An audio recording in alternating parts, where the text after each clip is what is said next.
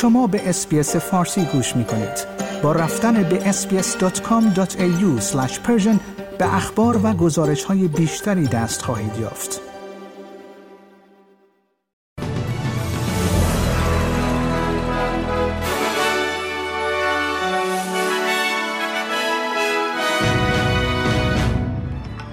پنی وانگ وزیر امور خارجه استرالیا می‌گوید گزارش های مبنی بر اصابت موشک های روسیه به لهستان عمیقا نگران کننده است. آنتونی آلبانیزی نخست وزیر استرالیا دیدار خود با رئیس جمهور چین را یک گام بزرگ رو به جلو توصیف کرده است. استرالیا جزو ده کشوری است که به ائتلافی برای ترویج توسعه بخش انرژی بادی فراساحلی پیوسته است. درود بر شما شنوندگان گرامی. این پادکست خبری امروز چهارشنبه 16 نوامبر 2022 رادیو SBS فارسی است که من مهدی قلیزاده اون رو تقدیم حضورتون می‌کنم. پنی وانگ وزیر امور خارجه استرالیا می‌گوید گزارش های مبنی بر اصابت موشک های روسیه به لهستان عمیقا نگران کننده است. او این اظهارات را در بیانیه‌ای در توییتر مطرح کرد که در آن حملات موشکی روسیه به اوکراین در 24 ساعت گذشته که منجر به قطع برق 7 میلیون خانه شده است را محکوم کرد. سفرای ناتو قرار است امروز به درخواست لهستان ملاقات کنند.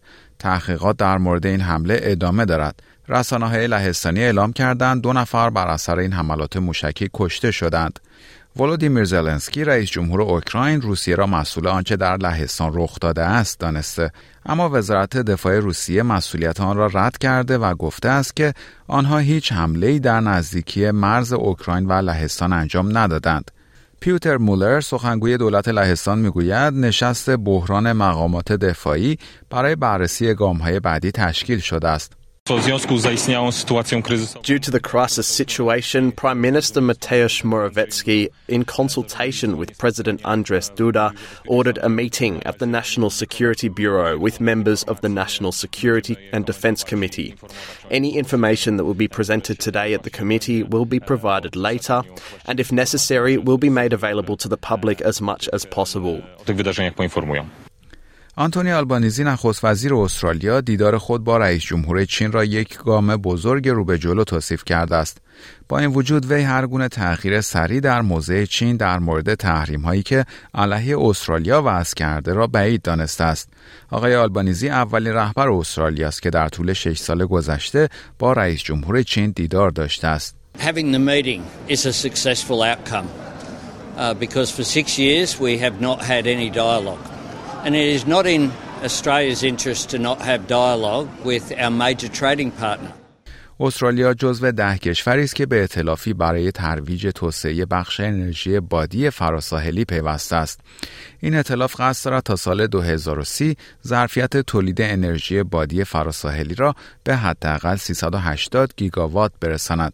بودجه فدرال شامل 1.5 میلیارد دلار برای حمایت از توسعه نیروگاه‌های بادی فراساحلی در استرالیا می شود. کریس بوئن وزیر تغییرات آب و هوایی می‌گوید استرالیا نیز برای میزبانی کنفرانس آب و هوایی سازمان ملل در سال 2026 در کنار کشورهای جزیره اقیانوس آرام تلاش می کند.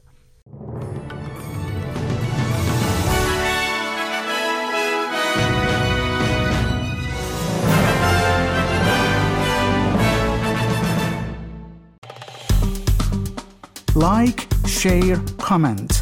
SBS فارسی را در فیسبوک دنبال کنید.